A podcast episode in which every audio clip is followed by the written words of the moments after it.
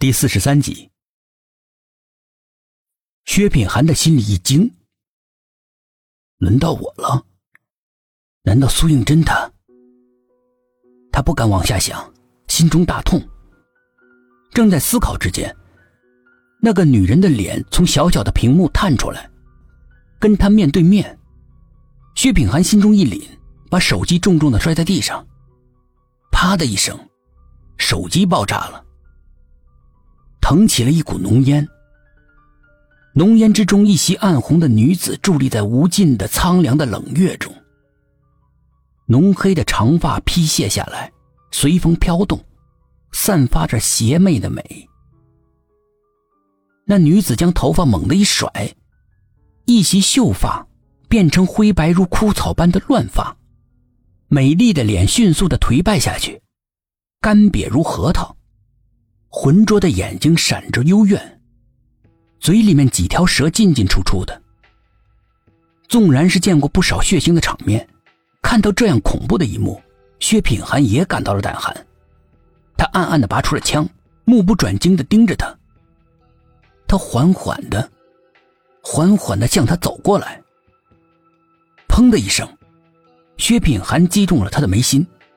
那个女子头往后仰了仰，并没有倒下，嘴角勾起了一个渗人的笑来，满含着诡异的，直勾勾地盯着他，瞬间移动到他面前。薛品涵大喝一声，那声音冲破云霄，惊起一束寒鸦，两只拳头狠命地向女子的太阳穴挤过去，黑烟腾起，狰狞的魔影化为了乌有。薛品涵只觉得后背冰凉，冷汗早就已经浸透了衣衫，抬眼望去，月色昏黄，对着他冷笑了一下。他吃惊地盯着月亮，小薛，头。薛品涵回过头去，老杨他们三个人向他跑了过来，他忙定了定神，飞快地擦去满脸的汗珠。你们去哪儿了？等到天黑啊，你们也不见出来。我们刚才回到神婆那儿，拿了几张符来救你和小苏。老杨回答道，冲着他洋洋手中几张用朱砂画满了符咒的黄表纸。头，你怎么出来的？哎，怎么没看到真真呢？董一奇在他左右看了看，焦急地问。是啊，真真呢？沈志远也追问。头，你该不会把真真留下一个人跑了吧？小薛是那种人吗？哪次有危险，不是他冲在最前面护着我们？老杨不满地数落沈志远。沈志远不再吭声了，但是心却揪了起来。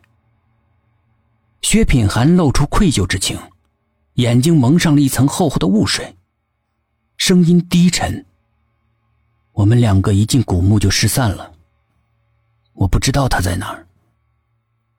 不可能，我们看见你们两个一起进去的，墓室就这么大，没溜走似的。董一奇不相信，他一定还在墓室里没出来。大家一起回头，古墓竟然被回填了，深深地埋在了地底下。四个人的脸一下子变得惨白惨白的。苏应真被活埋了。问题是，谁能在极短的时间内把古墓回填？董一奇又气又急，两眼通红，他一把抓住薛品涵的衣领。真真和你在一起，你为什么不把她一起带出来？薛品涵大脑嗡嗡作响，几乎丧失了思考的能力。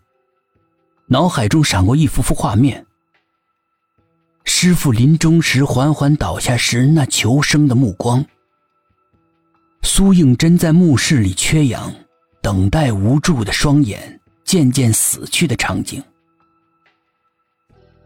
你为什么不把他一起带出来？为什么？老杨和沈志远恶狠狠地对他咆哮着，三个人将他团团地围住，定定地看着他，那目光好像是要把他的灵魂撕碎。薛品涵心痛难忍地低下头。清冷的月光倾泻而下，地面上只有他一个人影。